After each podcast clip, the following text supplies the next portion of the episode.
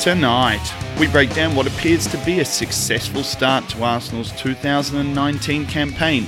We ask if David Luiz is an STD, question the fanbase's immediate hero status of our new arrivals and youth prospects, and ask the truly hard hitting question Is Rihanna hot or is Rihanna not? All this and more tonight on this, and Ask Brothers Rantcast, monthly. Welcome to this, the, the first of the Ask Brothers monthly August monthly Ask Brothers, I guess, to put in a couple of words. But we're on monthly now, not weekly, which is a which is different, and it means that we're going to take a different view of, I guess, podcasting because most of the podcasts out there are all weekly. We're all talking about the games. We're all digging into the games, and today, me, brother Ryan, Brother Manny and Brother Toby of the Church of Aspro are going to bring you, instead of a, a, a, breakdown digging really deep into the games, we're going to bring you more of a bigger overview of the month of football, where we've landed, what we think of the actual results, what we think of the points. We've got all sorts of stuff today. We've got the first round of the finish of our predictions league that we started last month, our points predictions league. And we have the end of the first month of our 3 2 1s and 1 2 3s all combined to give us the three best players of the month and the three worst players of the month. And what a crazy month it's been. Brother Toby, how are, how are you feeling? How are you? Jump on in. Oh, yeah, I'm all right. Um, my boy has literally sucked the soul out of my body. Um, but so I'm I'm tired. I'm fucking over it. But um, yeah, looking forward to a, a good old uh, discussion tonight. Brother Ryan, how's your month been, mate? Good, can't complain. Uh, I'm excited. I'm really excited for North London Derby. Uh, I want to fucking beat him so bad. I just oh, just let me just let me at him. I want him. Chomping at the fucking bit. And uh, brother Manny, having some technical issues today, mate. Yeah, man. I don't know what the fuck's happening. Um, I might end up doing a Toby and dropping out a couple times on this pod, man. But get um, fucked. well, it's true. You do it all the time, bro. So yeah, man. I may I may uh, nab a few things from you, but apart from that, we're all good over here, man. We're good. Oh, Manny, while we've got you, initial, just just yeah just initial thoughts on the first month of football. We, we've seen August; it's come and gone. We've played yeah. Newcastle, we played Burnley, we played Liverpool. We've won 2 mm-hmm. We've lost one. How are you feeling? How's your, your overall emotion after the first month of, of a season, I guess, that has come with a lot of expectation after the transfer window that we've had? Mm. Um, pretty decent, actually. Um, I don't have too many things to complain about. Um, I think that August should be seen as you know the the last leg of preseason. Really, that's when we should you know be at the final stages of fitness and really looking to kick on. So um, there hasn't been too many you know opportunities to be overly critical. Um, I've been happy-ish, you know, with the start. Don't have too many complaints. So um, yeah, it's been decent. Toby, first loss against Liverpool, first loss of the year, and I guess uh, a lot of people are, are maybe starting to, I don't know, already starting to question or or starting to come up with different ideas about how Arsenal are going to track and how we're going to portray. But you know, what was your immediate emotion after the after the Liverpool game, having having won the first two games? Fine. I was I was a lot um, more pragmatic about it after I, I thought we put in a, a spirited performance for half time. Could have nicked a goal or two. The tactics, you know, with a little bit of luck, you know, or better finishing, could have worked really well. And um, I didn't think that they were that much of a, a, danger. They had all the possession, but I felt like um, everyone was playing a role, and it was um, it was to a particular game plan. So, look, you know, like Manny said, I think it's been a pretty good first month. You know, first month rather. As Arsenal fans, we're not used to winning the first two games of the season. I mean, how many fucking times did we start the year with players missing? You know, no transfers on the back foot. you know, losing at home to Villa or fucking West Ham or something like that.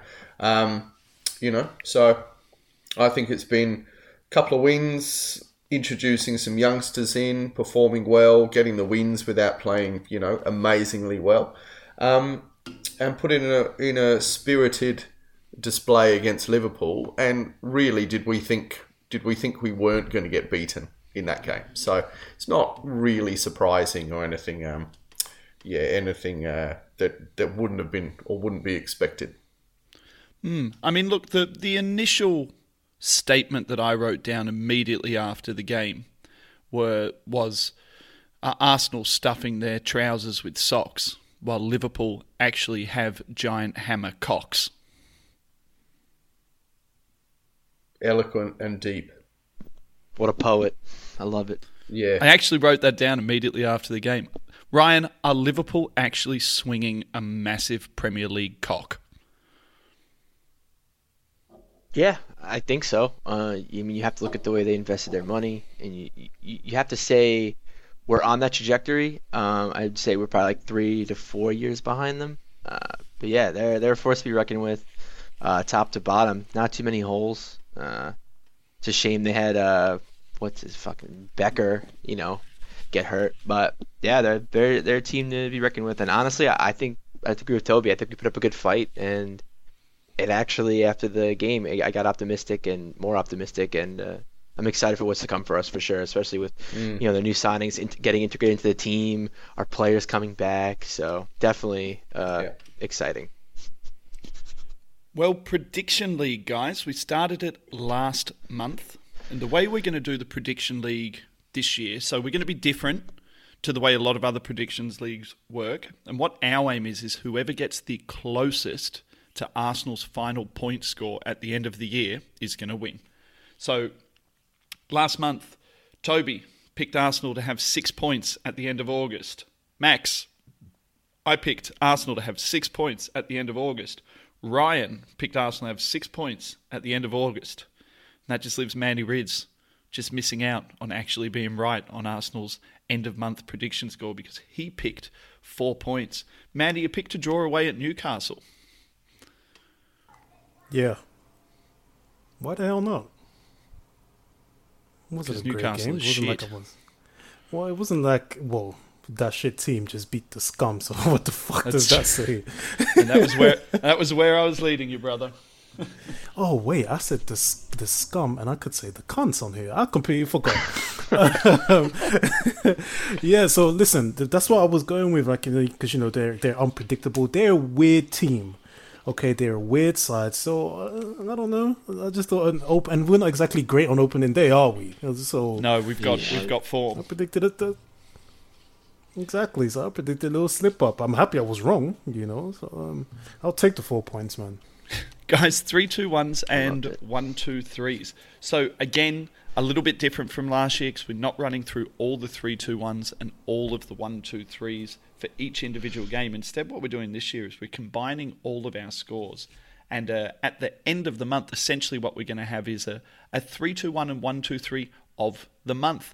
Now, guys, I sent you out all of the scores, all of the scores added up. So the way we did it was your positive points minus your negative points to give you a final score, an end of month score, and um, some interesting results in the middle.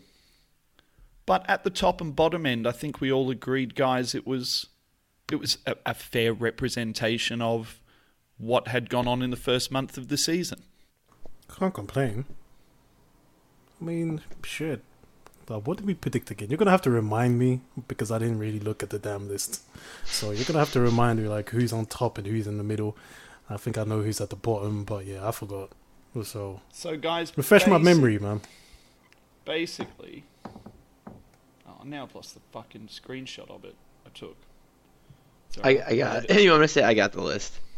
I'll edit it out. But I've got the top three and I've got the bottom three on hand immediately, guys. So let's talk through our top three players of the month and our bottom three players of the month. And coming in, guys, as our man of the month with 12 points positive, 2 points negative, and a total point score for the month of plus 10. Fergus's favourite player on the planet, Matteo Guendouzi. Toby, what what did you it. think of what did you think of Guendouzi's first month of football, and how we've ended up voting him our man of the month? Well, I think primarily he's been able to drive the play forward and, and think quite calmly under pressure. And I think that's something that we really need. Um, you know, he's not in the mold of a, a Rosicky or a Jack Wilshere or anything. He's not quite slight of foot that way, but he really does. He's quite calm under pressure. So any team that's pressing us or you know in tight places, he, he's getting those. Um, he's getting the ball moving and moving forward. Um, you know, I think it's absolutely vital. He's quite comfortable on the ball, receiving from deep, which gives us options away from Xhaka potentially. Um, and just really courageous, like a, a, a lot of movement, a lot of tempo. Um, has been pretty good defensively, apart from a couple of you know, a couple of uh, times where he's lost his mark up, but um, or sorry, hasn't marked up properly. But um, yeah, I think overall he's he's put in a really solid display, and I think um, I think we've really got one for the future, and I think that's been reflected um, with us. Well, all four of us scoring him, you know, in positively, you know, in most of the games. Matty Riz, worthy of Yo. a man of the month for Matteo? Yeah, I'd say so. Um, I think what I enjoyed really is, you know, just him taking control of the midfield a lot more. Things going through him, him putting himself about, you know, making interceptions. You know, he's brought that into his game. His passing range is decent. You know, there's certain things I still can't stand about the kid, but apart from, you know, those little rough edges that he needs to smooth out a little bit, um, I'm seeing an improvement in the guy. Do you know what I mean? So um, long may it continue. Worthy of the top spot. Fuck Fergus. And yeah, Uh, yeah. Oh.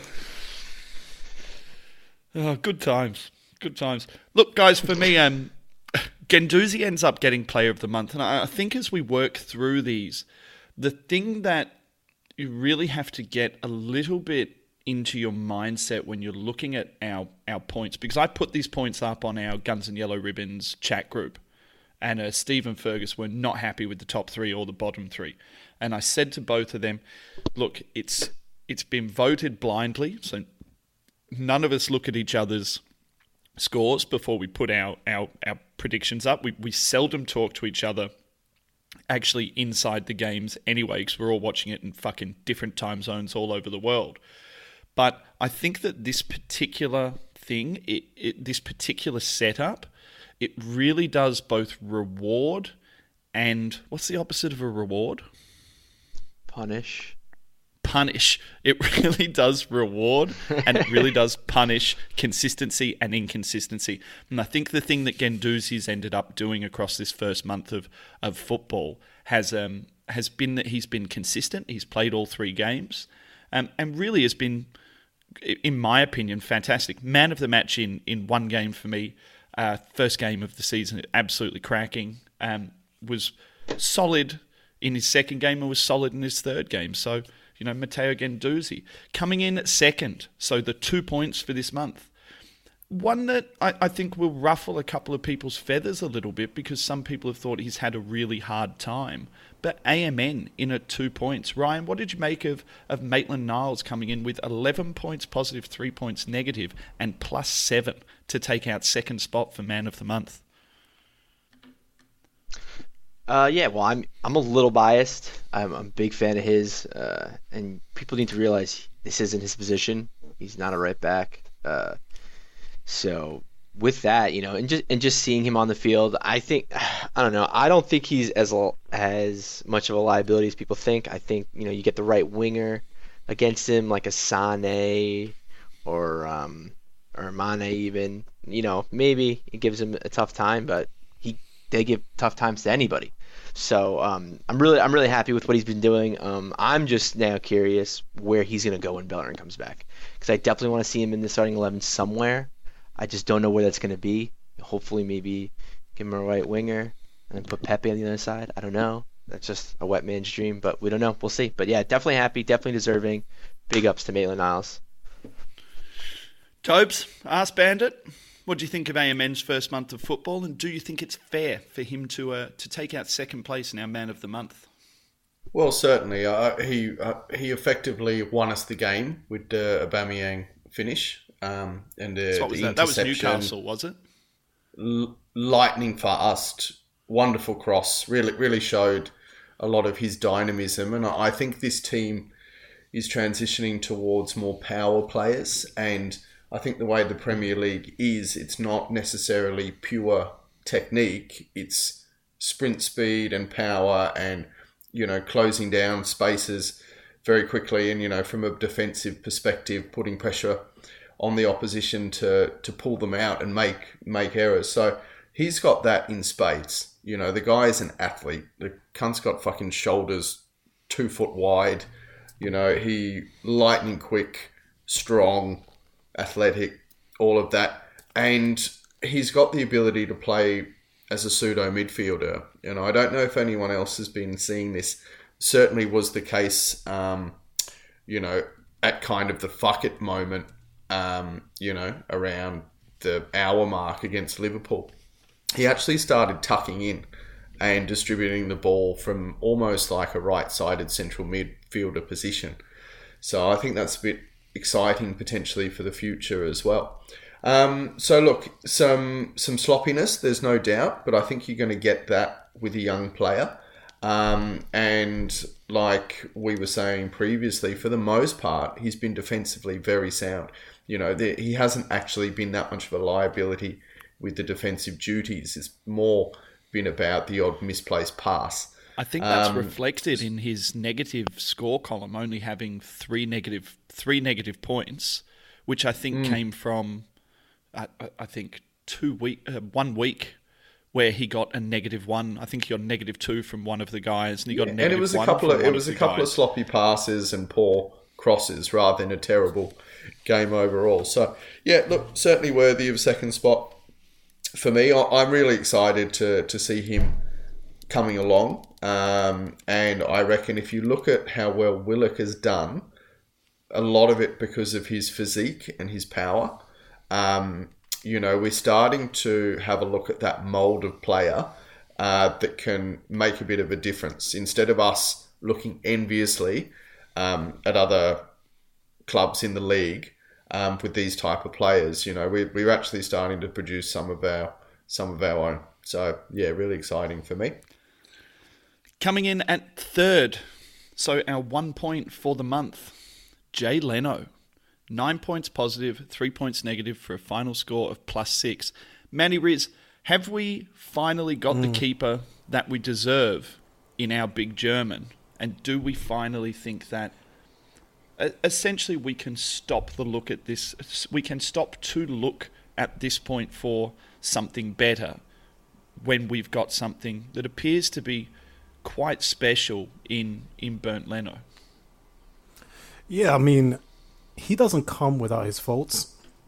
I think there's certain aspects of his game that you know that need addressing. You know the way he commands the box and you know coming for crosses and things like that. He tends to flap a lot. But besides that, you know that's a position we've been talking about for years at the Emirates. We have had some shocking cunts in the freaking goalkeeper position. You know, Fabianski and then Almunia. And I'm going to say this as well. Szczesny, I don't give a fuck what people say. He wasn't as good as people think he was. He was a liability as well. And even Cech, man. Cech was shit as well. So Leno to come in made his position his that position his own. You know when when Cech went down last season, and he hasn't really put a foot wrong. You know I, I I like the guy. You know he's got that arrogance about him, that German arrogance about him. You know what I mean the way he struts around and and and you know bites on that chewing gum. I like the guy, man. So I think it's a worthy you know third place. Um, again, rough edges to be ironed out, but apart from that, yeah, man, worthy. Interestingly enough, And you know, need to be a mad cocky prick to be a goalkeeper as well. Exactly. yeah, You've you got to be mentally strong. unhinged. Look at Lehmann, right? Cunt was Lehmann was unhinged. insane. He was insane. right? Fighting with fighting with Drogba and, and, and you know pushing and grabbing people and shouting Double and screaming. cunts. Oh man, Lehmann was he was the guy. So to be a wild, goalkeeper, man. you can't be nice. You can't be, you know, soft hearted and all that. No, you gotta have something about you. You know what I mean? So Almunia was and Leno nice. has that. You know, you can see Almunia looked like he had a Play-Doh collection of different assorted, of different assorted colours and shapes. He had one of those things where, like, you put the Play-Doh in the thing and you pressed it, and it was a star. And that was what Almunia. That was what Almunia played with before he goal kept. That's what I think. um. So basically, the, the then all the players wash through the middle guys after our after our positives. There's a couple of other guys who are in and around who, who finished with positive points, and a couple of guys finished just in the negative points. And again, they ended up being either players who were inconsistent or players who had a decent game and a bad game. You know, and we'll kind of run into quite a few of them in the later part when we when we start to talk about a few of our main talking points. But into our bottom three guys, so our negative one for the month, David Luiz, one point positive. 12 points negative for a score of minus 11. Ryan, I'll put it. this question to you. I'll put this question to you. Bypass Manny for this one. J- I'm just I'm just going to I'm just No. going to push Manny to the side. Just Manny, feel free to jump all over it, but I'm just going to push it to Ryan first. Ryan, if one game mm. can't make Ceballos a legend, can one terrible game Hey, you make David right. Luiz a piece of Yeah, shit? well done. Well, I mean, it's Fucking entirely different. Uh, we knew David Luiz was going to be like this from when we panically signed him. And yes, I'm going to say panically signed him. It was a panic buy, 100%. Uh, I, ha- I, uh, I got a little persuaded by Manny a little more. I, I wasn't too sure about the buy, but you know, if you're talking to Manny, I was like, all right, well, well, shit. What are we gonna do?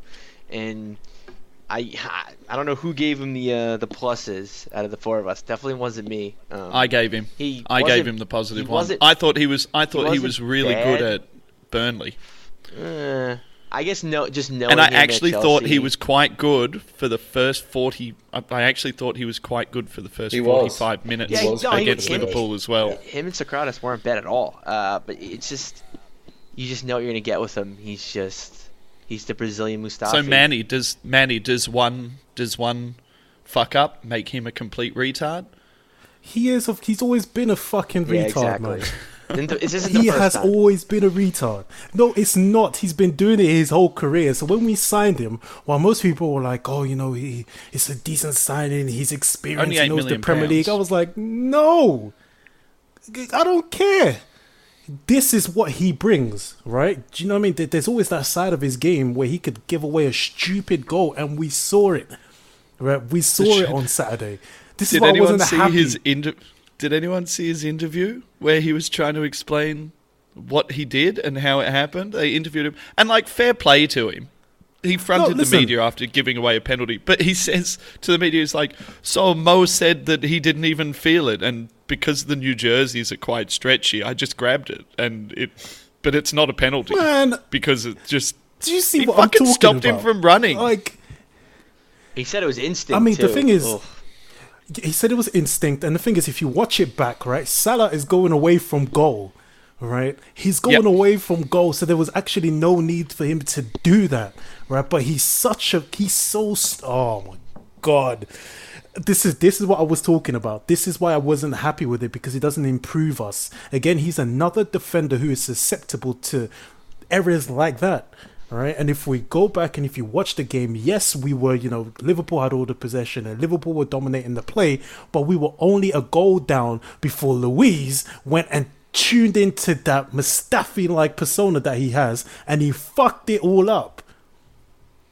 Fuck him. I Does don't one like Mus- him, man. No. Does Fuck one Luiz. Mustafi make a Mustafi? What? D- does does one Mustafi? So being a fuckhead is called a Mustafi.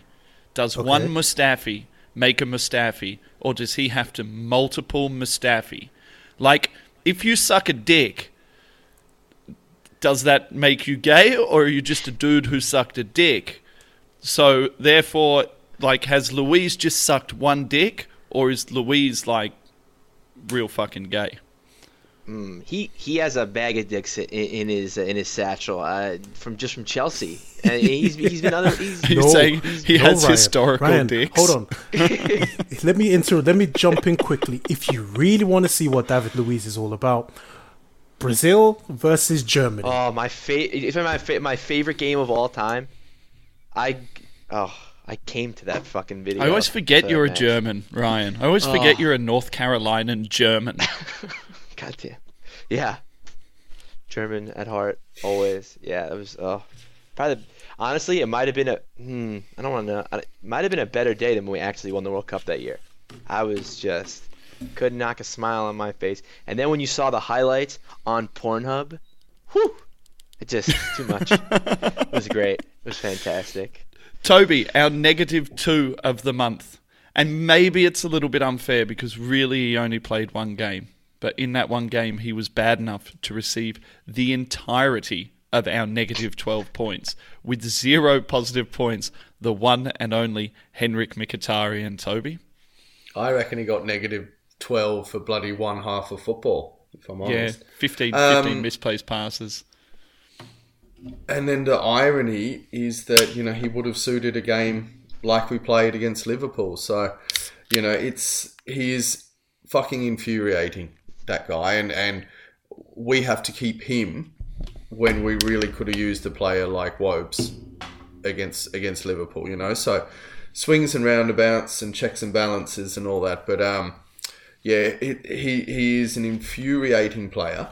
Um, and that was a, a horrible performance that particular game, and we haven't really seen him since. I think he made a cameo um, on the weekend. 86, 86th minute against Liverpool. Yeah. Came on. so, you know, he's he's a rocks and diamonds player, isn't he? You know, he can be absolutely pus ridden, awful, um, and produce moments of man- magic. You know, Can I give you an interesting there- uh, stat from that game that he played, Toby? sure. So 15 missed, 15 miscontrolled or lost balls or poor passes, 15 possession Yep. turnovers within Yep. the first, I think it was within the first 25 minutes or something of that game. Five final third passes, four leading to high XG chances. Yep. Yep. So that's a huge return. That- It's a it's a huge return. It's still for any player this year. It's still the highest amount of final third passes leading to high XG chances. And then he's actually pretty pretty good at the press as well. He's actually quite hardworking. You know, probably some remnants of um, the Mourinho days. So anyway, absolutely infuriating. Um, deserves every one of his negative twelves, but Wish we you could have know, gave him more for that game. There are. Well, yes, Ryan. we should maybe save a special like negative extra like bonus negative point each for like the real shit cunt, but it would get it would get far too confusing. Um, guys, the shit cunt of the month. Um, so if Matteo Guendouzi was our man of the month, our our shittest man of the month, uh, a little bit of a painful one to to to swallow because I don't think that this particular individual has been really bad. I think there's a lot of Arsenal fans out there who have such an erection for youth that maybe they were willing to give him a pass for some of his performances. But as far as being inconsistent, very, very safe, and not particularly effective, Reiss Nelson, our negative three for the month, with zero positive points, negative 14 points. Hmm. For a score of negative 14, Reiss Nelson in his first two games for Arsenal comes out the bottom of the pile. Well, I'd like to interject. Yes. I and and I, I feel like I influenced what you just said um, because I don't think he's had one single poor performance, but I think he's played within himself His first game was pretty bad. to make. Let me finish my fucking point. To make sure that he's playing at that level and stepping up to Premier League standard. So, you know, you've got the sliding doors moment with the Monreal offside, you know, absolutely smashes at home. Um, the first game of the season against Newcastle, I thought he showed some dribbling ability and, and some deft touches in tight spaces. I just think the first couple of games, he was probably the least good of a fairly good bunch and had to have one negative three in there because of it. Um, and then he misses out when players come into fitness and, and form for the third game of the season. So, whilst we've all scored him negative points and he's got to that stage for a reason, he certainly hasn't had a fucking horrible game like a David Luiz or a Henrikh Mkhitaryan. Manny Riz, Reiss Nelson, deserving of the bottom of the pile this month, or a little unfortunate, a little a little circumstantial? Um, I'd say it's a fair reflection on his performances, man.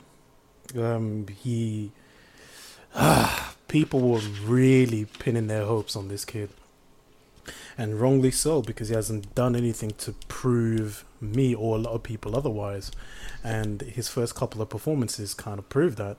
I mean, it's not as if he was facing the Liverpool; he was facing a shit Newcastle defense, and a pretty I would say tough, but still relatively simple Burnley defense as well. And he just didn't show anything. I didn't, you know, see him beat a man. I didn't see him, you know, commit players. I didn't see him go run past any players, show any bit of flair. I just, yeah, it, it was boring. It was like missionary. Like it was just dry. He's not ready. That's why he's just. I, I hate to say it to people, who have their erections for this. He's he's not ready. I yeah, I kind of I mean, want him to go back ugh. out on loan. To be honest, I, just, I don't I don't think he's ready. I don't think you know he had that bust up. Uh, no, he'll get but... he'll get plenty of games. Right? Oh, he will. He will. He'll get plenty just, of games. You've got yeah, you've got Carling, FA Cup, and Europa, and I don't want to see any of our top players in playing in Europa League yeah, until we're well into the competition. But this plays back oh, to what Manny and I were saying last week. This plays into yeah, absolutely into what Manny and I were saying last week. We don't love a Aubameyang out of a wide position, and really what we're left with after the Iwobi sale is Reiss Nelson as the next best option off the left. So if he's not going to cut the mustard, we're going to run into some problems, and we'll especially run into some problems if Lacazette or Aubameyang go down. Yeah, I mean, it, I don't know. Maybe it will pick up. Maybe he will maybe like like Willock and then you know like Guendouzi last season. We need to be a bit patient with him because it's the Premier League. It's not the Bundesliga. But I just didn't see anything. I I, I didn't. You know, and and I, some people were saying that he was impressive. I'm like, what were you watching? Like, please show me where he was impressive because I watched Newcastle again and I watched Burnley again, and I didn't see anything that impressed me at all. You know, for a 20 year old who's trying to stake a claim at a big club, that wasn't good enough. And unless he picks it up in the next few months, then there is nothing for, you know, to justify him being at the club until he proves it. He's got time, but yeah, he needs to do something.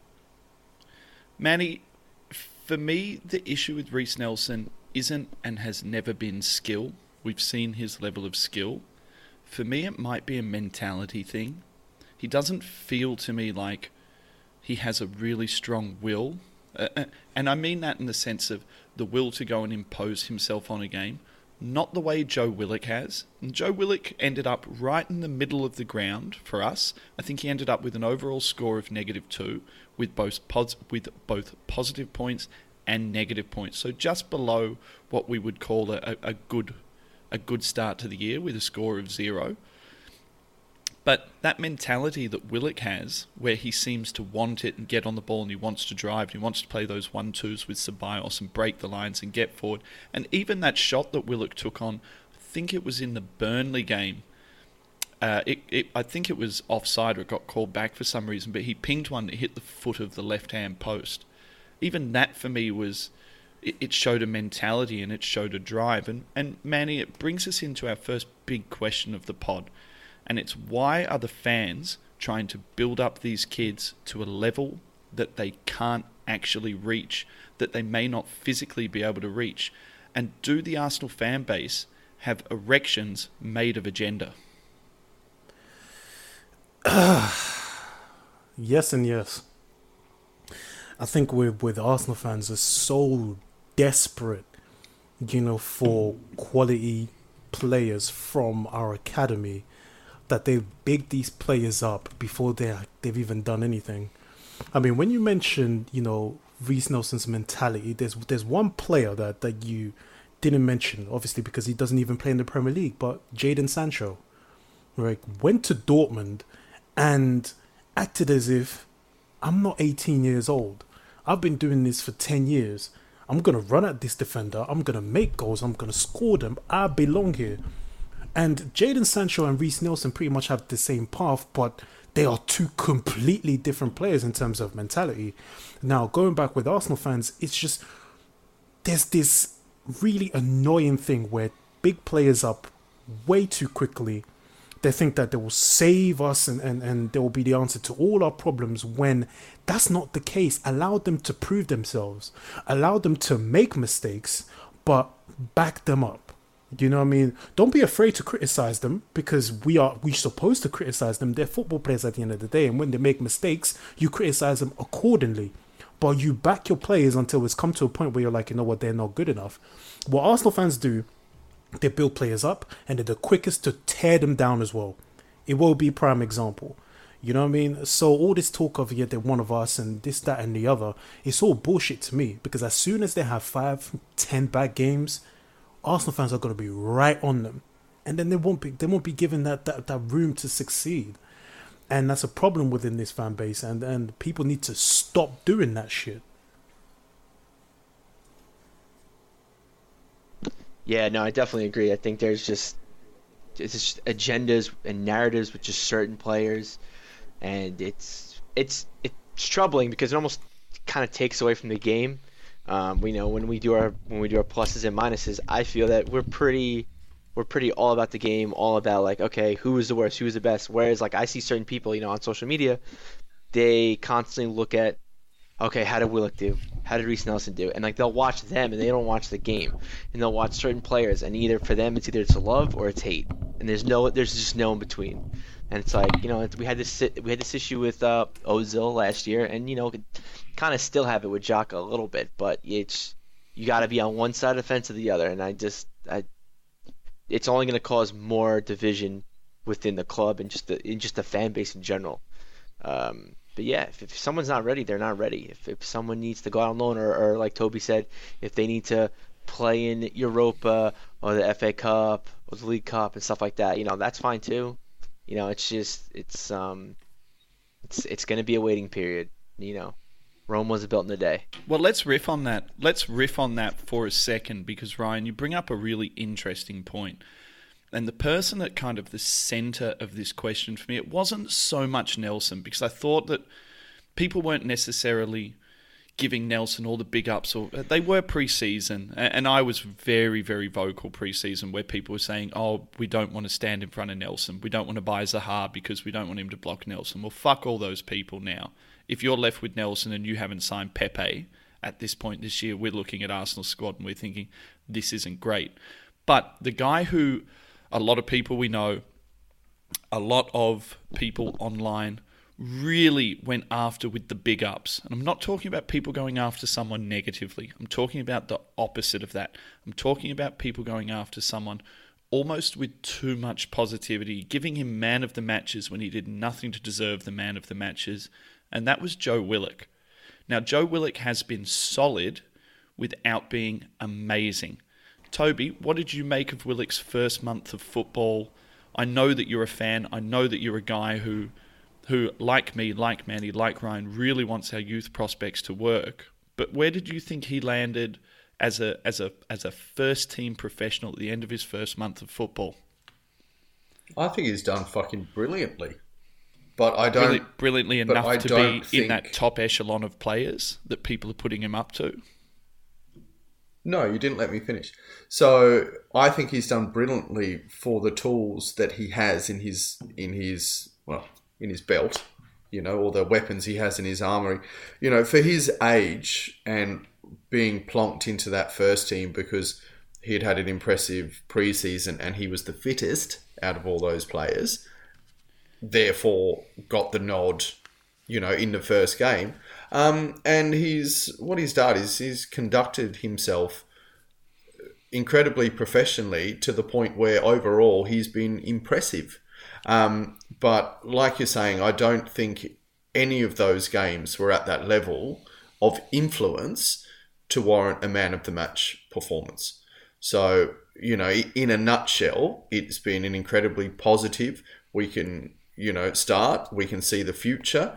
Um, the one thing I think he does bring is physicality and, and power. And like I was saying a bit earlier, I feel like that's where, particularly in something like a midfield three, you really you we really need as a club moving forward. So I see a place for him.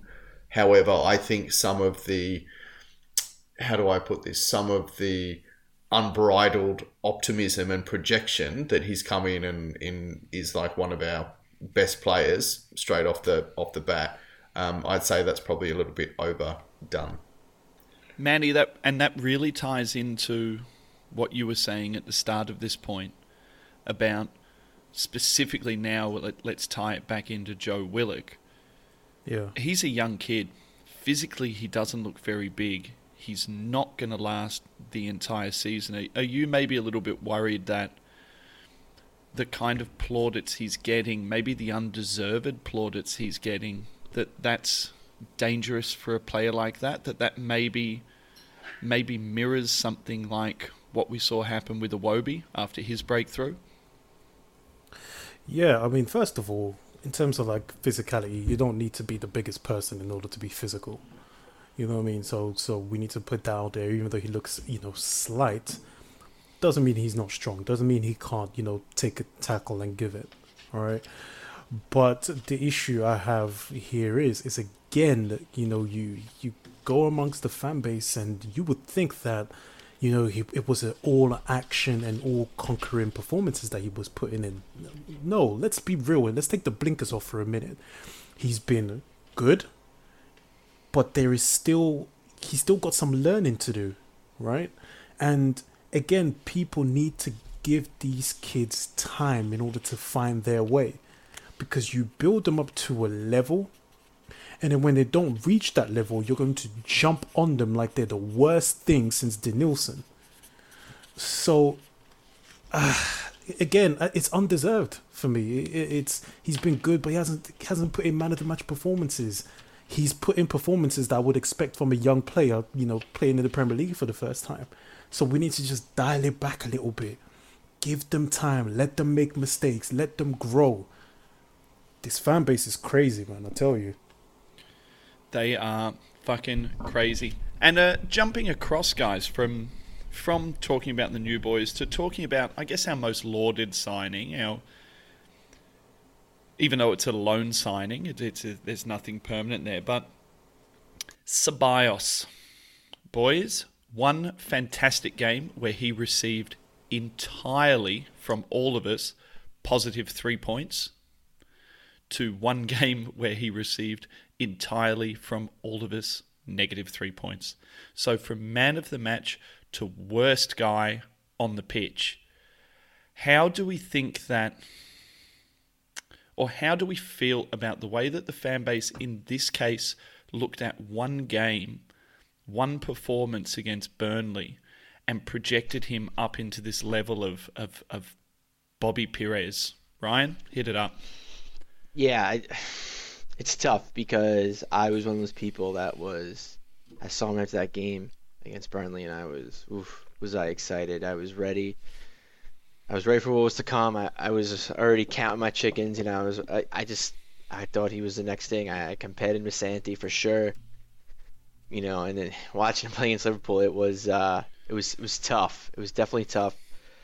I think he I think he just needs to get used to the Premier League. I think he needs kind of almost you know kind of like with Willock and with Nelson. He needs to kind of get into a little bit and um, kind of just put his mark on the field. You know, uh, playing these different teams because he's gonna play different teams with different styles, and you know, there's no there's no gimme game. There's gonna be no gimme game this season, and you can have different teams with different styles. And I just think that Um, again, I really nothing to say. It's just he, he, we need patience with him too. Um, but I, I'm definitely excited still. I hope for uh, for what he did against Burnley. So yeah. Look, my comment was welcome to the jungle. Yeah. If ever there was a game that was going to set the mark for what the Premier League was all about, high paced, physical, high pressing game, it was Liverpool. And for me, he just got found out very slightly. And even tactically, if you look at it, the fact that our. So, tactically, Emery tried to set us up in a diamond, in a stiff diamond, willing to give the wide areas away because Liverpool, majority of their play, and Fergus, who, who works for me at, at Bowerbird, has worked for me for years, is a mad Liverpool fan, was saying Liverpool don't play down the wings. Like they do for an amount, but what they tend to do is they play down the wings and they actually cross it back out to the edge of the box. They don't ping a lot of balls in front of the back box. Firmino doesn't score a huge amount of goals from headers. Salah's a midget. Mane's not very big. So he actually understood what was happening. And tactically, what happened is Liverpool's press was so hard it flattened our diamond out. So it actually pressed Ceballos back into the middle. And as you flattened the diamond, it pushed Guendouzi to one side and it drew Willock to the other side, and Ceballos couldn't make a release ball. He, he, because the diamond didn't stay stiff, it didn't allow Ceballos to actually get on the ball and actually move. Now, I'm not going to blame him for that because I think that Liverpool are such a more accomplished team than what we are and are so much comfortable with what they're doing and are three or four years down the track for what they're doing. I refuse to just jump on him and, and shit on him. But I, I just thought it was crazy how the fan base just from one game uh, assumed this guy was going to be this this legend, this Santi-esque player, and, and and and that we can't look at a game against a really genuinely world class team. We're talking about a Champions League winning team here. And yet somehow we're we're all sitting there scratching our heads saying that Emery's tactics were wrong, that that Emery somehow fucked up. And Ryan, I know you were, were really interested in this, but I mean, what did you think of of Emery's tactics against Liverpool, or Emery's tactics across the entire opening three games, for that matter? So I actually saw it a little differently than you did. Um, I I think Liverpool attacked us from the flanks. I think they went down the sides. I'm, I'm trying to think the stat I saw. I think it was 50% of Liverpool's attack was on the left hand side, and then I think the next was like 28% was the right, and then the rest was the center. Um, I think with our narrow diamond that we did, um, I think that constricted Ceballos because they were going down the wing so much. Ceballos had to pick. Okay, am I going? I can't stay in the middle because they're not playing in the middle, and they had 75% of the possession. So Ceballos was essentially just taken out of the game. Um, so it's it's it's different because to me I try to separate tactics and formation like black and white. I know it's not the case a lot of times, but I try to completely separate them. As to me, they offer different results, different things. Tactically, I think what Emery's plan to do as far as counterattack Liverpool, you know, kind of just run at them when we get the ball. Good idea. I, I, I agree. I, I definitely tactically liked it, but formation wise, I thought it was really asinine of us to go in that diamond, which is funny because that's what I've been calling for for a while now. But it's, against Liverpool, it just doesn't make sense.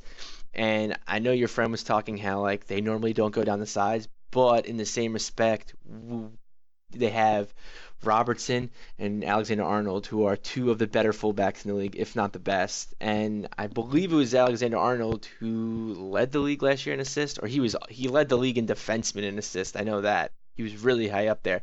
So whereas they may not play the wings that much, they're good, the fullbacks are going to be pushing up. They're going to be attacking. They're going to be putting balls in, whether it's in the box or back to the center. They need to be accounted for. And I saw multiple times Maitland Niles just kind of was playing a little far in. I it just formation wise, I just think the whole setup really didn't make sense. I think Laka Lacazette would have been perfect for this game. I think Torreira would have been perfect for this game. Now I don't know behind closed doors if they were like nursing injuries and they were going back to fitness. I don't know, but so I Ryan, just... are you saying that Yeah. maybe it's not the tactics that were wrong, but the personnel for the tactics that Emery set that were wrong. Yeah, I and I also just I just didn't agree with the diamond. The diamond four for this game, I just it just didn't make sense. We were the diamond. The diamond is also for a midfield is narrow to begin with. I think we played even narrower than the diamond we kind of set out to, to make, which essentially took Ceballos out of the game and made Willock kind of have to work a little harder, made Xhaka have to work a little harder, and I think Guendouzi had a lot of space, but it's it, it just it didn't do anything. They just came down the they just you know we opened the floodgates like here come down the sides it's fine. And they just you know and and and I keep hearing people saying like oh like if we if Pepe had scored that one goal things would have been different. Yeah but people forget to realize that they had so many chances in the first 20 to 30 No, they did. Firmino missed No, they Firmino missed the he he slid he barely barely missed the ball. If he had got if he had gotten any part of that ball on his foot that ball's going in. We're down one nothing. I think that was at I don't even know Yeah, that was a cross minutes? shot though, I, and I didn't think. Still, No, whether it was a I- I didn't pass or think he was, a was shot, ever getting a foot on I'm that. telling you, they had No. whether it was. mm, But listen, whether it was No, no Ryan. shots on goal, it doesn't matter. They were they were coming in and they were putting in balls and they were put us on our back foot. And I think defensively, we did a better job than what we normally did. And I think that's what kind of messed it over. But No, I don't. I, I, I, I don't I agree thought with the you at all. players that started, they solved the problem on the pitch. There were there were two players for me that solved the problem on the pitch. So, firstly, um, I'm not just disagreeing with you for the for the sake of it, Ryan, but in my opinion, Yeah, you piece I of thought shit. I thought we had. Thanks, Max. Um, I thought that we did give them the width, but overall, we were kind of swatting them away. You know, I, don't didn't I didn't feel hugely under pressure or hugely nervous. We and, and I certainly didn't think we gave away many clear cut chances. We we had the better of the of the chances early on. Now the two players on the pitch who actually came to a solution themselves, and I reckon this is brilliant because this is leadership on the pitch. Um, were Guendouzi and Willock because they found ways Yep. to take ownership of it and then start navigating that press and driving the play forward. So there was one beautiful little um, move, I think Guendouzi, Ceballos, Willock, or something like that. You know, navigated the pressure, unleashed the released the pressure valve, and it was this wonderful break up the pitch. So if we if we hadn't have fucked up with that corner, nil all at half time, then little tactical or personnel tweaks, and this ties in with what you were saying about the formation might have been right, but maybe the, the tactics were, were kind of out. Um, you know, if we had have got to half time, things would have been different. So, yeah, I'm gonna gonna disagree slightly with you on that one. No, yeah, I agree, and, and, and like I said, I wasn't. fully. I don't. I I wasn't nervous at all. I think defensively we did a good job, but it's just what.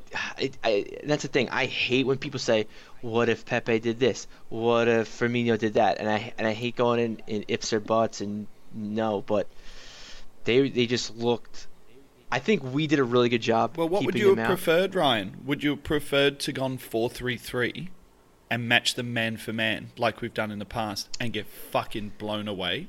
For me, I like it. I, I look at it and I say, this is Emery realizing, conceding ground, conceding, saying, we cannot beat this team.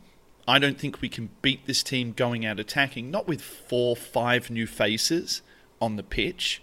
We're going to defend our way to victory, and if we can grab a goal on the break, which we very nearly did on more than one occasion, Yeah. I, I look at that and I say this is something that Emery should be should be applauded for. Not, Oh, no, not- I- not I shit on for. agree with the oh, we, we didn't we mm. didn't because because we because we sat back and defended because we didn't go out there and mm. attack. And I mean, I'm not saying this is what you're saying, but I know Manny wants to jump in here. He's chomping at the bit. But I mean, it, it's a real indictment on the Arsenal fans that they don't know what they want. Do they want to go out and get beaten five fucking nil? Do you want to lose five 0 to Liverpool and get embarrassed in the third fucking week of the Premier League? No. Instead, we go out there and we put in a manful performance, a manful performance where we defended our asses off. And actually, one of the guys who cost us the fucking game was just about in my three points at the end of it, at, the end of the first half. We put in a manful performance, and really we come undone from a set piece. Manny Riz, You- You're punching the fucking hay button. Jump in. I'm not punching the head. That's terrible. I almost, I almost wanted to tell you to stop that because I can hear it. Like, you, you know what I mean? So you know Someone what? is Because just you, because fucking smashing it. You can only press it once. you can only press it once. So you know what? Because you pressed it three times, Toby. I'm gonna allow you to go before before I rip Ryan to shreds. Uh, okay, all right. I, I feel bad now. I was just fucking about with it. Um, but m- my point was that, that I was itching to make, and thanks for letting me go first, was um, was that all of our best performances last year came from that free role in a diamond. You know, if if if you think about um, Liverpool home, uh, Spurs away, um, I can't remember whether Man U we played that free role, but that that role that was taken up by Ramsey last year um, was hugely effective. So I, I think tactically against a team that you know, like we were saying before, is three or four years ahead in their development and is at that absolute top echelon of their game at the moment. I thought it was um, I thought it was kind of wise tactically. I just don't think the players worked it out on the pitch specifically well, and that's where you know probably the one player and and the reason that he got all the negatives that could have changed things was Ceballos. I'm ready, Manny. Give it to me.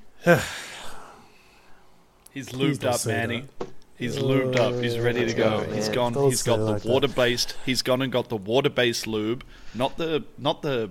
What's the other lube base? Silicon, not Max, the silicon please based stop. lube. That shit gives There's you a rash, Please right? stop. But he's got the water based lube and he's ready for you. Um, he's ready for your strawberry black flavor. hammer. Ryan's Ryan's Ryan is presenting. Ugh. Why'd you guys you- have to what- put it like that, man? He's ready for you, Manny. He's just, Ryan's he's Oh, there. one leg up like a You're water making based. so Flower much is harder. ready. Okay, so the reason why I don't agree, right? The reason why I don't agree is is you know this talk that Liverpool created all these chances. They didn't. Right? Can you really look back and go, wow, Liverpool should have scored from that chance? You can't. And the chance that they did have to, you know, get any meaningful shot on goal was the you know the pass that Ceballos pretty much handed to Mane. Apart Yeah, from yeah, that, that. Uh, apart from that, they didn't cre- they didn't create anything. They didn't you know tear us apart. They didn't you know go through the middle like they did last season. You know with with Firmino and pretty much make a mockery of us. They didn't because the avenue was closed for them. Now, the way we set up, right, and and the reason why everyone was so narrow is because Mane and Salah kept coming infield in order to make space for the fullbacks. Now, the job of hmm. Maitland-Niles and Monreal was to follow Mane and Salah. Hence why Robertson and, and Alexander Arnold were getting so much room. But can you really mm. say from those crosses that Liverpool put us in any danger? They didn't because we kept on swatting them away and swatting them away and swatting them away. Right. So that's one. Second, with Pepe and Aubameyang up top, because there's all this talk that Lacazette should have started. Now, if you're playing a counter-attacking style, the first thing that you need is pace, which Pepe and Aubameyang have, which Lacazette doesn't. Now, if we're playing in the in the four three three, and we need somebody to hold the ball up and be that you know that strong hustle and bustle type of player, then Lacazette is your man. But in terms of pace, that's not his game. So why would he start in this match? And if you look back on the game once more, if we had released the ball a lot quicker to the front two when Liverpool were pushing up so much to the point where only Matip and Van Dijk were on the halfway line. We played those balls in behind. We're giving Liverpool so much more problems than we actually did. Because when Pepe was getting in, he was giving them problems. He was twisting and turning Robertson. He was giving Van Dijk a hard time. But we didn't get the ball up to those guys quick enough. Was the tactics wrong? No, did it need tweaking? Of course, because maybe the personnel wasn't right. But to to to have this thing where you want Emery to go for it against the best team in Europe, crowned, and one of the best teams in the Premier League is ridiculous. We're not at that level, so we need to play accordingly. I don't understand why Arsenal were getting so much criticism for playing that way against Liverpool, but when Mourinho went over to Liverpool and pretty much parked the bus, he was being lauded. Like, come on, what the fuck do you expect Emery to do here? We're not going to go toe to toe against Liverpool because we've been doing that for the last few years and we've been battered every single time. So stop this talk about oh we should have done this and the tactics were wrong and this that and the other. We played the occasion. We went out there with a plan, and it was so good to see us with a plan. It wasn't executed correctly, but at least you know that this is what we were planning to do, and it almost worked. So we have to mention the Pepe what ifs and this that and the other because it would have changed the game. So Ryan, quit chatting rubbish, man. The only thing I'm going to say to that before I talking give it to shit. Max is, damn, you're big and my ass is killing me. And two, I, I Fuck's sake. ain't gonna, I ain't gonna Oh. shit right for a week, but that's besides the point. Uh, Oh, I thought our tactics. Everyone says I. You know I what they didn't like say? I, Once you go black, you're gonna need a fucking wheelchair. oh, But no, everyone keeps saying I didn't like that. I I liked our tactics. I thought our tactics were right. I think Emery's plan of attack or not attack was great. I loved it. I just didn't like the personnel. I, I wanted. I I know me. I, I I see your point with Lacazette starting and how I just like him as a target man. I just I don't know. I just I love his work ethic and I think we need to kind of dig in and get in there and I, m- maybe we're playing in that maybe playing in that position kind of was what I would have wanted, which sounds kind of dumb saying it out loud, but whatever. But Well, Torreira where, should where have you're started right, 100%. Ryan, potentially. Torreira needed to start this game. This, this would have been the game for him, in my opinion. But You know who the Yeah, biggest he failure might not have been ready, Yeah. Ryan. He might not have been ready physically. Mm. You know who the biggest failure in this game was? Who failed to do fucking anything? Who was just about the most anonymous person on the pitch? And all of us gave Ceballos negative three because he struggled so much and he had no, we gave him negative uh, two. so many poor touches and so many bad passes. But the guy who failed m- almost the most heavily, the most anonymous player on the, player on the pitch was fucking Aubameyang. And why he played Oh second God. fiddle to Pepe, why he he dropped into no spaces. I didn't understand where he was pulling into. I didn't understand what spaces he was taking up. I, I, I struggled with Aubameyang's performance heavily, and once again, it comes back to something that Manny and I said on last month's podcast. He's not a winger. I don't even necessarily like Aubameyang in a two. I've never liked Aubameyang in a two. I like like Aubameyang in a fucking one. I like Aubameyang being a centre forward. I like Aubameyang floating, going wherever the fuck he wants to go, and picking up the ball and knocking off snapshots. And he almost got no, like, he almost got no fucking shade cast at him for that performance. It was really weird. So, so where do you stand tactically then, Max? So, because I think that it was. really I think that the. I think the tactic. my my fine. question being because the setup had two up front. So, in in one hand, we're saying we need to play on the counter. We need the we need the pace for the counter attack. So, Then you needed really, those two tech- were the you only needed options. one of two forwards. You needed one of two forwards. You either needed a big man, which we don't have, like a Giroud, which would have allowed someone like Luiz and supposedly Xhaka, in inverted commas, who played no fucking decisive decisive through balls through the middle. All these people like, oh, we're so much better when Xhaka was in the team. He was absolutely fine defensively. Absolutely fine defensively. I actually thought, I will even say this Lieutenant Dan had a decent game defensively. Mm. He He, was offers defensively. Mm. fucking was nothing very good offensively. defensively. He has no lateral movement. he can't beat a guy, and he pinged none of these majestic fucking diagonal balls out to Pepe. He just stood there like a big dumb fucking kebab meat head replacement, except he played in the middle of the fucking field. Fuck Granit Xhaka. Preach. No, oh, I, I I disagree with you. I, I it was his it was his remit to be the quarterback and to do those big balls. I would have he rather was doing played. that constantly I in would the first played. half. I would have rather played. He was doing that constantly in the first half. yeah, so but I Toby feel wasn't like you, going anywhere. It wasn't no, no, he was playing like he was stuck No, in I mud. didn't Dean. think I the said it in the chat. He was playing like he was stuck in mud. He was throwing his. He's so slow. I can't get over it. so unathletic. Yeah, look, I'm, I'm not going to argue So with that. I, I think physically he's wrong, but I yeah, I, I think I think people are shitting on him because they enjoy shitting I didn't him. give him That's what negative points, decided. Toby. I gave don't- him no negative points. Yeah. I actually leave it at thought that. he was.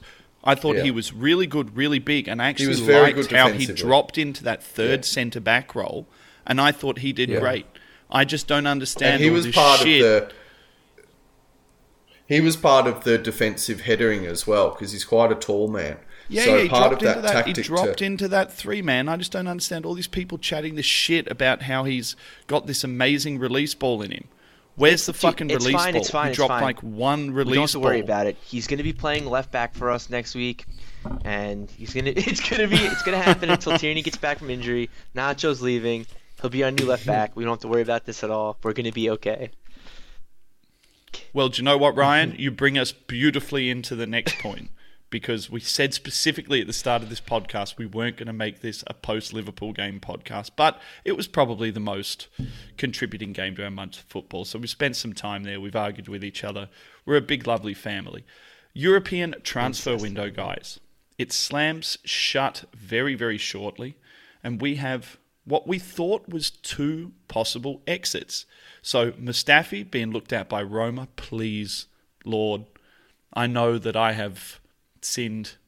I know that I have partaken in the smell of drugs and in the taste of vaginas, but if you've ever loved me, please let Mustafi go to fucking Roma, even if it's for a fiver. And the Egyptian mob is being looked at by Galatasaray as well, which also would be equally good because Manny fucking hates the cunt.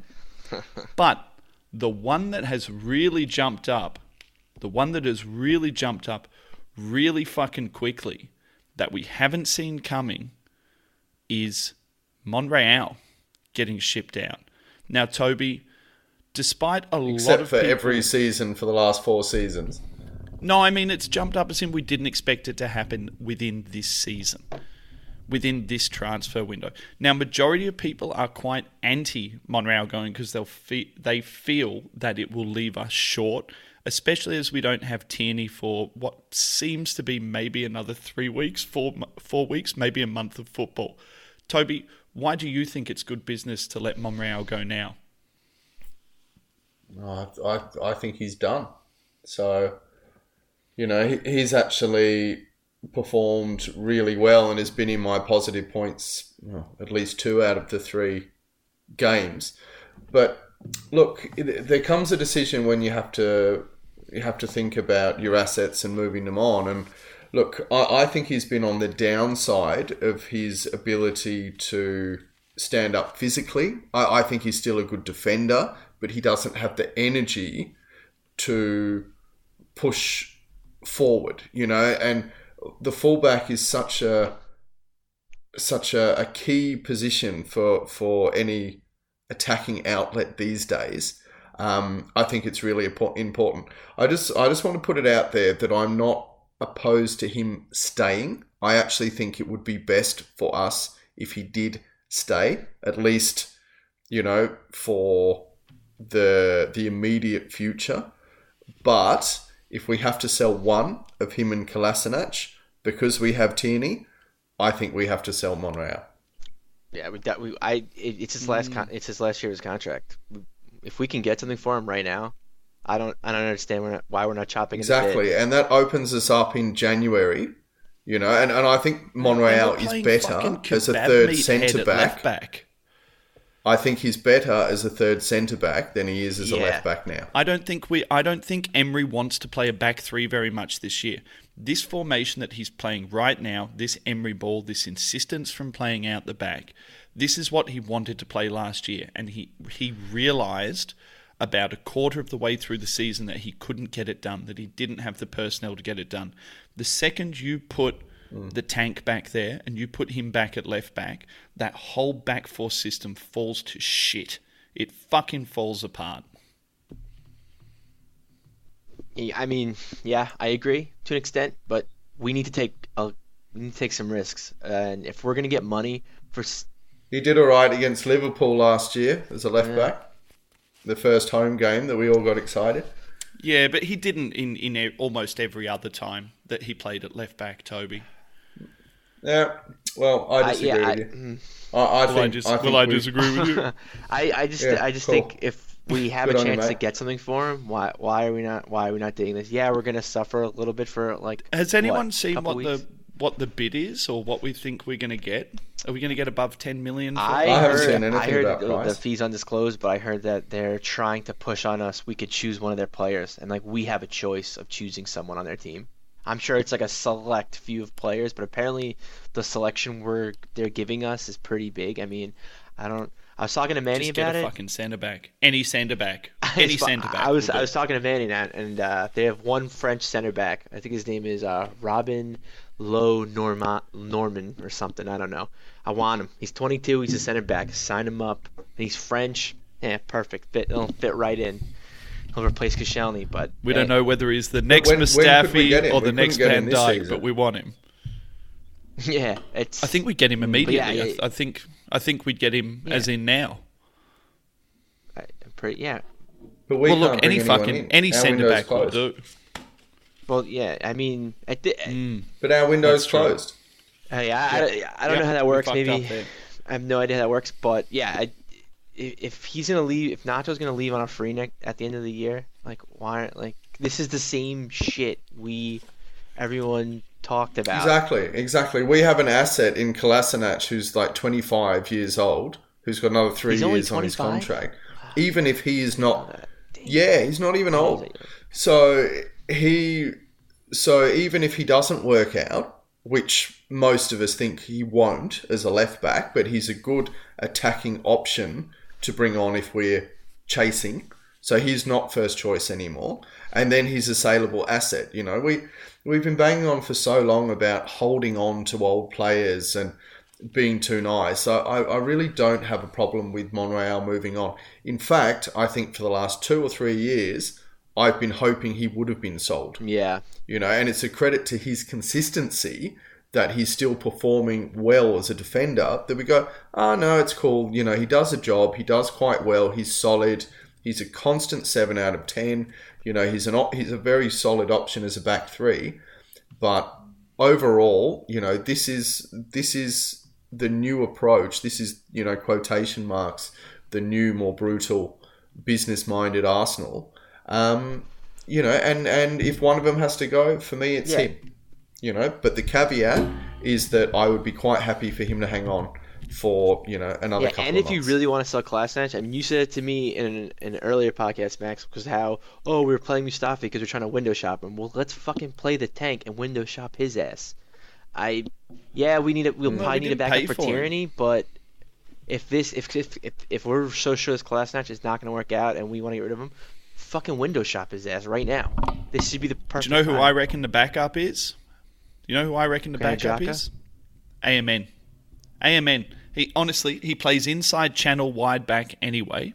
He he he pulls into the inside channel, and I honestly think the way Emery actually wants his wide backs to play is more inside channel, less chalk on their boots with two really fast Well, guys he in can, front he of can them. be the Milner left back, and all. Yeah, and, and- absolutely. And, and God forbid, you know how Wenger played him, you know, a couple of years ago as well. You- So I mean, he's an option to cover both. You know, he's he's quite a good um, squad player. We in played. Ox Chambo out there, and So, Ox Chambo yeah. was actually better off the left of wide back than he was off the right of wing back at the time. And and AMN I would say is a is a much more accomplished, much more accomplished wide back. Mm-hmm. Yeah.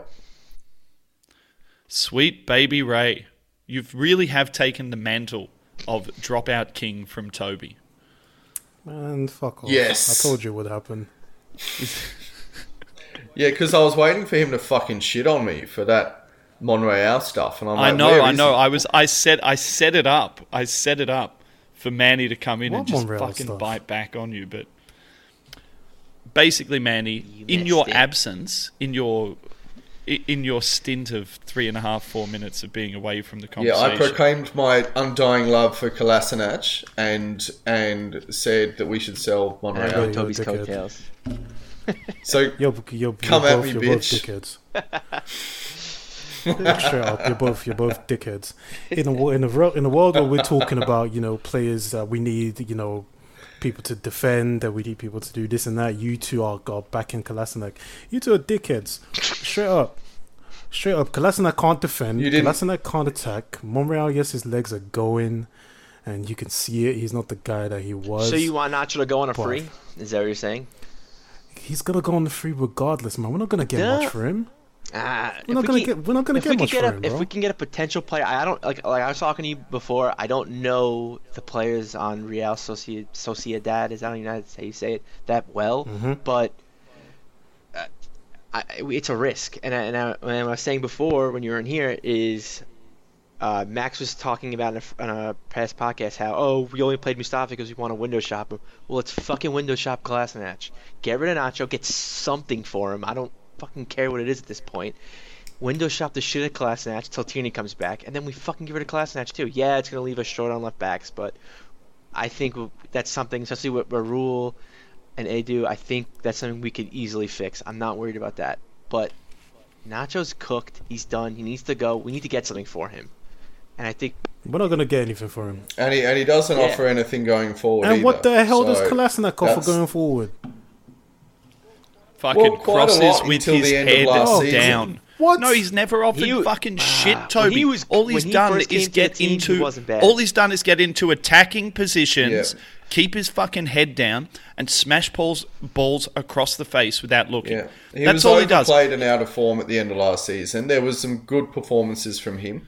Some Man, good he's like a six out of ten girl with a face full of makeup, right? You look at it in a nightclub and you think, "Fuck yeah." Yeah. fuck yeah, Well, and then you I take it home and you fuck it, what I was- and then you get up in the morning and half of his face is on the pillowcase and it looks like a fucking one-toothed fucking beaver just sucked your dick. That's what Good on you, mate. is. So sharing there, some of your that. previous experiences with us. So that's good. Abs- absolutely, Toby. So, so what I was saying and what and what you missed me say, Manny, was that it would be best if we were to keep him, but if we have to sell one of them, I think we should get rid of Monreal I'd sell because I think kebab meat. he head. is he's aging. And he's not going to be able to make it physically to the end of another Premier League That's season. fine, right? and and it's a, it's a decent opinion at that. But with Tierney to come in, right, and and him being a young player as well, I'm big on you know young players Mm. having that opportunity to learn from senior players, right? Because I think I Oh, think like Ashley Lichtsteiner Cole had that. in? that- oh, well, Lichtsteiner was better off the fucking pitch Yeah, no, right. You know, you know. Apparently, there was there was rumors of that. But I'm big on you know younger players like looking at a, a seasoned pro and going, okay, you know what, this is this is what to do. This is where I put myself positionally. This is when to attack and when to defend. Kolasinac is one of the mm. dumbest players I've seen at this club play that position. He doesn't have a brain going forward or defending. There were certain games, and before you know, Toby said that he you know he ran out of steam. Way before that, he was having some shocking performances you know, where he doesn't look up to actually pick a man out. He's just like, you know what, I'm going to hit it and hope for the best. And then it's that extra touch that he takes instead of putting the ball just straight in one time. He did it against Burnley as well. Just play it first time. He he doesn't have that football brain, whereas Monreal has, where he can pass down, you know, some of his knowledge to somebody like Tierney. I don't want to see Kolasinac and that that dumb blonde hair just just play at this club. He's he's useless, and he's on a hundred fucking k a week. For fuck's sake, but no, no, man, no. I'd rather keep Monreal until the summer, than ha- and, and have Tierney and Monreal as our as our you know first choice left back pairings. Then Kolasinac. I don't want to see Kolasinac in this team. Period. The Hulk, he's shit. Mm. If we get Yeah, eight and I- million look, pound for and him, I also think what's the fucking terms value there? It's poo change. What? Huh? If we get eight million pound for Monreal, it's poo change in the scheme of things. I just think that the value in keeping him around the club, maybe for the entire season, with Tierney coming through, with the fact that he's additional cover at centre back should something go wrong, I just I just see the value in moving him on at this moving him on at this point to be negligent. Hmm. Whereas if I we sold fucking think- kebab meat head and someone said you'll get 20 million pound for him, which I think we'd get, then that so shows value for me and he's not going to be representative of someone who we want moving forward with the club anyway. Yeah, well. Anyway, I think you're forgetting some of the better performances from last year, but that's, I re- that's I remember, fine. That's your opinion. I remember. Yeah. The the spewing on the pitch against Man U, the game against Liverpool, the first one, there were- there were some big performances from him where we were a really flat attacking side and really didn't have anything and he was the one guy producing something for us to get excited about. Mm. So he is flawed. He's not great defensively. He has a habit of get, putting his head down and not delivering the best crosses. But there was a period of time last season where he was our most productive and best player. So I just I just haven't forgotten that. Whereas Monreal has been on the decline for numerous seasons now, and every transfer window there has been rumours about him going back to Spain, and I just I, I think it's time. I think it's time for him to move on. I've saved the best for last, guys. I've held off. I tried to have an entire podcast without talking about him. But I'm going to throw this out. This is a round table conversation. But I want to start with probably one of his biggest fans. I want to start with Sweet Baby Ray. Mesut Ozil. Mesut Ozil. If he comes back, when he comes back, where does he fit? Does he fit? And will he be one of the five captains? Um, he fits in in one of the dustbins outside the Emirates. That's where he fits. That's the best place for him. On a serious note, I'm serious. on a serious note, No, though, he, man, he is serious. this guy's on 300 this guy's on 350 fucking k a week and there is an argument that against Liverpool he may have actually been a solution Stop. to the problem Stop. that Ceballos couldn't no, solve. No, just just stop right. Do not now say that with a straight face. And where is the evidence for this? Toby, I think it could have actually been a bit of a, a release, but Where is hold no no no no no no no no no no no. I don't want to hear. I think. I don't want to hear. I think. Show, show me proof. Give me a game. I can't show you fucking proof. It's Then, conjecture. then- then- It's then I all don't, then oh, I don't want to conjecture. hear It's it. I don't, want to hear that. if you can't give me any evidence of a game of a big game away from home where he could have been that guy, then I don't want to hear it because there's no evidence to back up mm. your. so proof. he's got to play some games, Manny. No, no, well, He's th- got- there isn't evi- there isn't any evidence, Manny. That's what that's what we're saying, and that's why all of us are done with him. There was a small discussion, and, and I think that's what this question was around, whether or not because Ceballos could not release the ball, release that pressure the way he wanted to, and in turn release the front two from a from a counter attacking sense, could he have actually done something by finding that half space? When has which that is something ever Ceballos happened? didn't do very well. When has that happened? I'm I'm waiting for, for anyone to, Uh, to I mean, look, tactically the difference. Well, look, Manny, I can't tactically, actually and Toby, argue let me let that. Toby, let me say this because it's going to support your argument. Tactically and technically, the difference between Özil and the rest of our midfielders is that Özil floats within the space. So the issue is supposedly that Özil doesn't show for the ball. Özil runs away from the ball. The argument with Ceballos having such a bad game is that Ceballos was drawn to the ball, which is why he kept pulling into the left back and right back areas, which compressed our diamond and didn't allow us to break. The argument that Toby is making is that Özil would not have come back into those spaces, therefore he would have held the shape, run into the space, and possibly allowed our midfield to pass the ball out. If you want the technical, tactical breakdown of how he could have helped. Also, the other argument is is that without Ceballos coming back there, we would have been fucked anyway. So it's six Exactly, of and one. half Özil wouldn't have other. done any defending. Yeah. So Fuck you know. so you so you're basically Fuck it was no, a but- di- it was a discussional point rather than a longing for King Mesut. uh, listen, man. Which Ryan longs for Mesut because Ryan is the German from South Carolina. fuck all that, man. The, the, the thing, the thing is this, right? And then I want to answer Max's question. He doesn't fit anywhere, all right? Like I said, he fits in a dustbin. But if you want me to be, you know, to to to put it in the Arsenal context, he doesn't fit anywhere because th- th- there's always an excuse as to why this guy never performs. You know, and now it's this, you know, security reasons. That there's always something You know, for when you Well, he was fucking sick again as well. Man, it's just Toby. ridiculous. I, I smell Toby, a rat. do you really I smell a rat. Nobody believes bullshit. that. Apparently he's got gambling debts. Apparently No, he's got I just said gambling I smell a rat. the mafia and it's Nobody believes this. All right. Nobody believes that this guy is sick again. Nobody believes it. And if you believe this shit, you need to get checked. No one believes this. Okay. And if you, like I said, if you do, you need to get checked, mate. He is. I, my issue with this guy is there's always an excuse. Like I was saying, somebody always has, but he doesn't perform because of this, or he's not in the team because of that. There's always something. There's with certain people, there is never that that bottom line that he's just not good enough. And in this team, right, where we're looking to move forward, and I think it was Toby who was making the point where you're looking at aggressive, athletic players. Does that describe Mesut to you?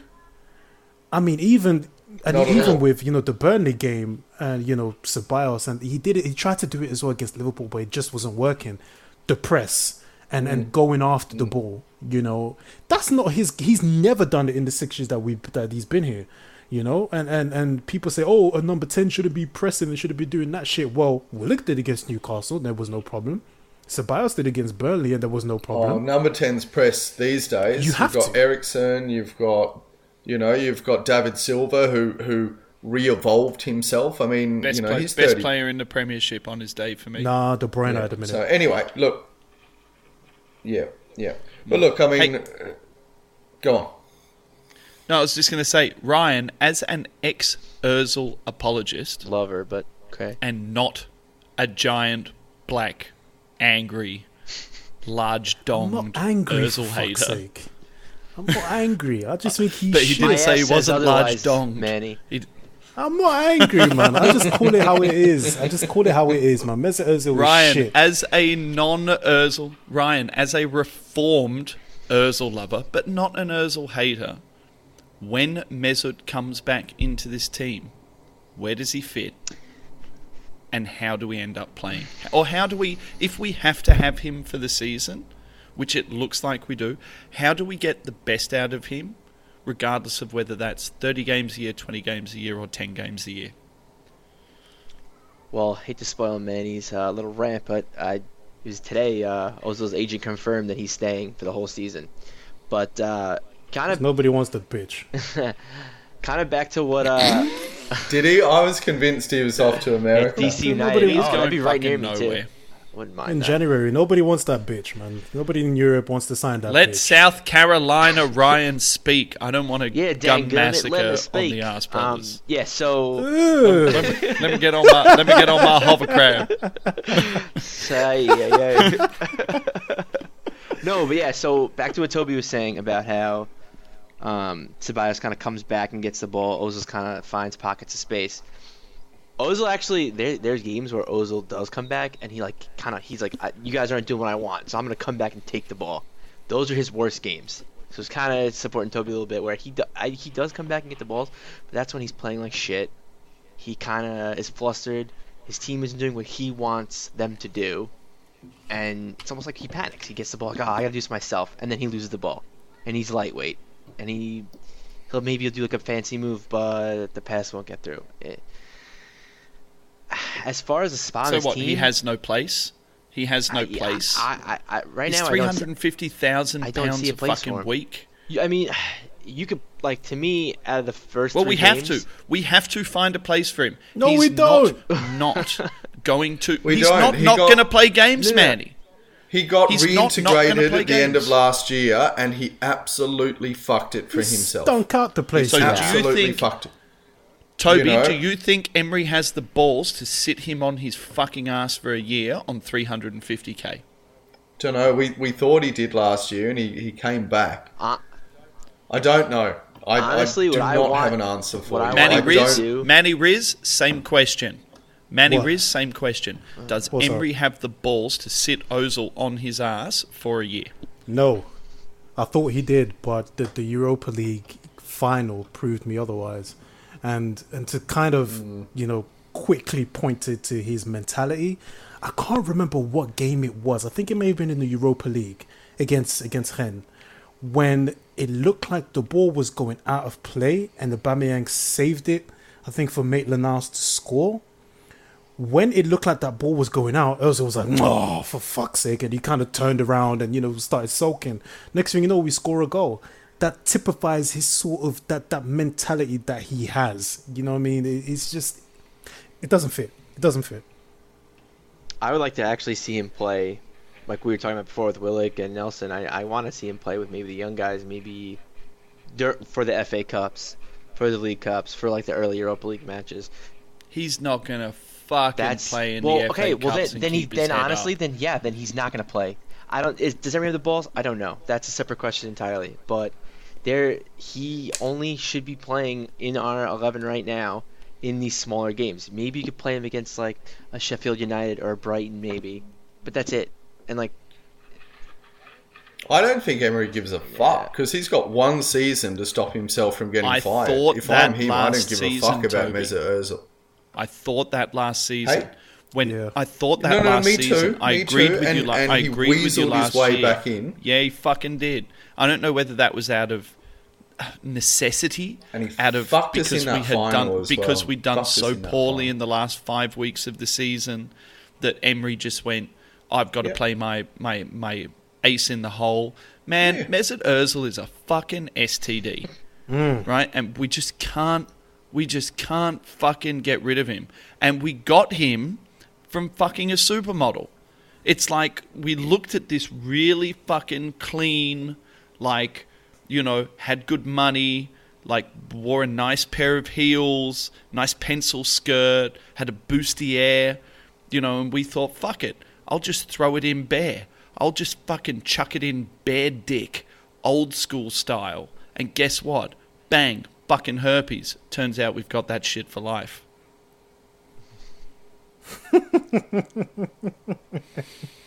Well, we don't have him for life, man. Hopefully, we, we hopefully DC United are dumb enough. But um, I just that he doesn't he doesn't fit.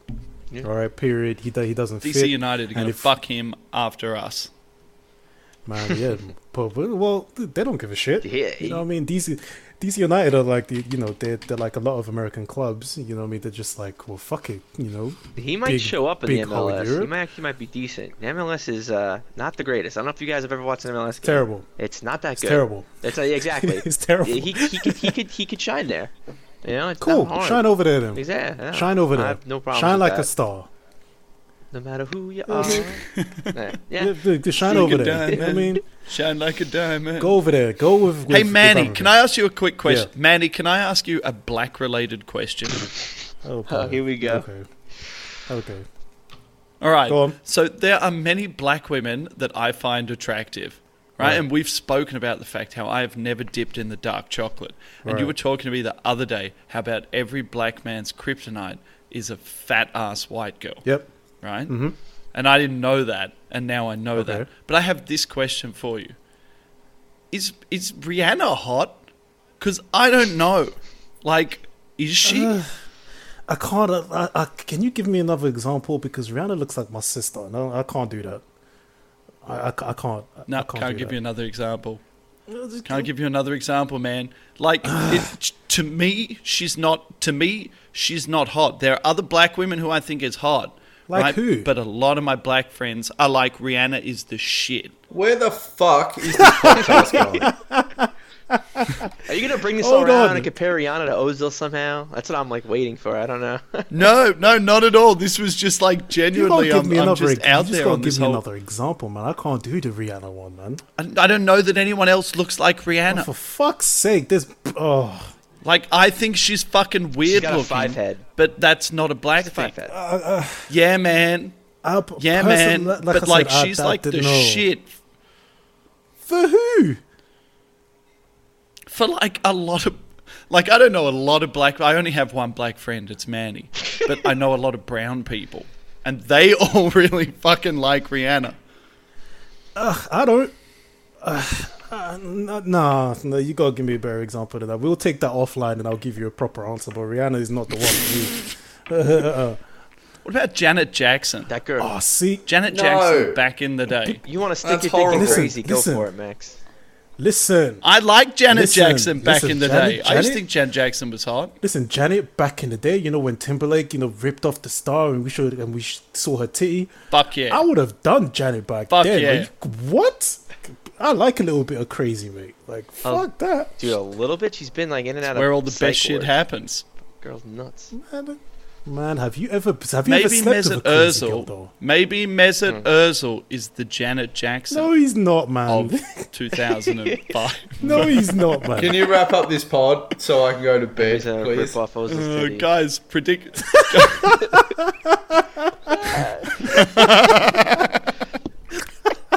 all This is all is going to get cut anyway. No, it's all staying in, Toby. I'm not doing editing. I'm not doing editing this year. It's all staying in. We're only going to edit out things if we make Nazi comments about Leno. That's the only time it gets edited out, same as last year. Love Leno. Regardless, predictions for the for the next month. So, guys, we're not going to break into what we want to happen at Spuds. Obviously, we want to fuck them in the ass. Um, Second of September, Tottenham. We're at home. Massive game for us. International break after that. We don't play again until the 16th of September. We've got Watford away. The return of Danny Welbeck. Then on the 23rd of September, we've got Villa at home. Toby, going to start off with you. Simple question. How many points from the three games? Nine. Ooh. Oh, Oh. All right. big shout. Ryan, ranch dressing, South Carolina Ryan. It's it's tough. I I I when I first uh, saw the schedule, I was like, ah, I think we're gonna draw with Watford, but like they're just playing so poor. I can't, I can't see that. Yeah, So they, you've they've had a shocker. You're victorying against Tottenham. Just, uh, I mm, Don't let Toby. I've just got I a Don't, know, good feeling I- about it. just don't we- let if we- Toby if fucking. we- don't let if- Toby sway you. If we played the way What if we number did you have in your head at the start of this podcast? I had seven.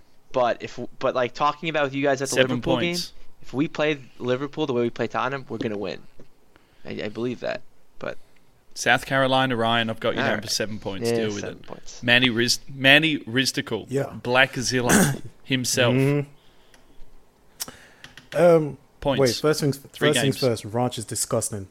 Um, nine points. Nine Yes, sir. points, three, three, three. Boys, I've gone with Boom. seven points. Seven points. So that's Max and Ryan with seven points. Toby and Manny with nine points. And guys, I think it's in everyone's best interest that we end the podcast somewhere around now. As always, thank you so much to my brothers in arse. That's not a Dire Straits album. That's patent pending, copyrighted to the Arse Brothers. But my brothers in Arse, Toby, OG Toby, thank you so much. Ryan, Cheers, thank mate. you so much. Well done with Yeah. the Rihanna stuff. Manny, my ass Thank- thank you. Thank you. Stop. Manny Riz, Stop. Manny Riz, Yeah, the English hammer. I'm not English. Thank you. So, well, you, you fucking um, French hammer from The Black and England, Decker. whatever it might be.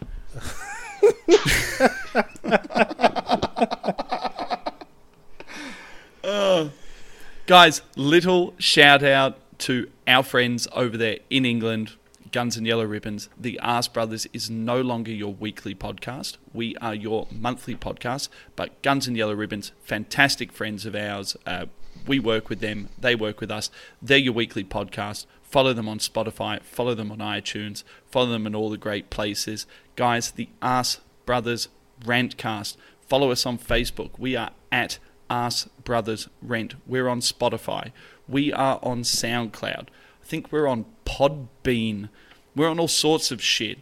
We're going to try and get you on some some YouTube stuff soon as well. Me and Manny, we're going to try and get some videos to you guys, some post-match videos, some some Sweet Baby Ray's and mayo videos. And as always, guys, don't forget if you're going to join a forum, if you're going to join a forum to talk to Arsenal fans, please, guys, jump online and join the Arsenal Fans Forum. It's the only forum to jump onto. It's the only place where people aren't a pack of complete cunts, though there are some cunts on there. But not all of them cunts. Guys, we have been the Arse Brothers Rantcast. This has been the Arsenal monthly review for August. We'll see you guys at the end of September. We're hoping for three from three, and we're hoping to fuck those spuds. Cheers, guys. Good night. Good night.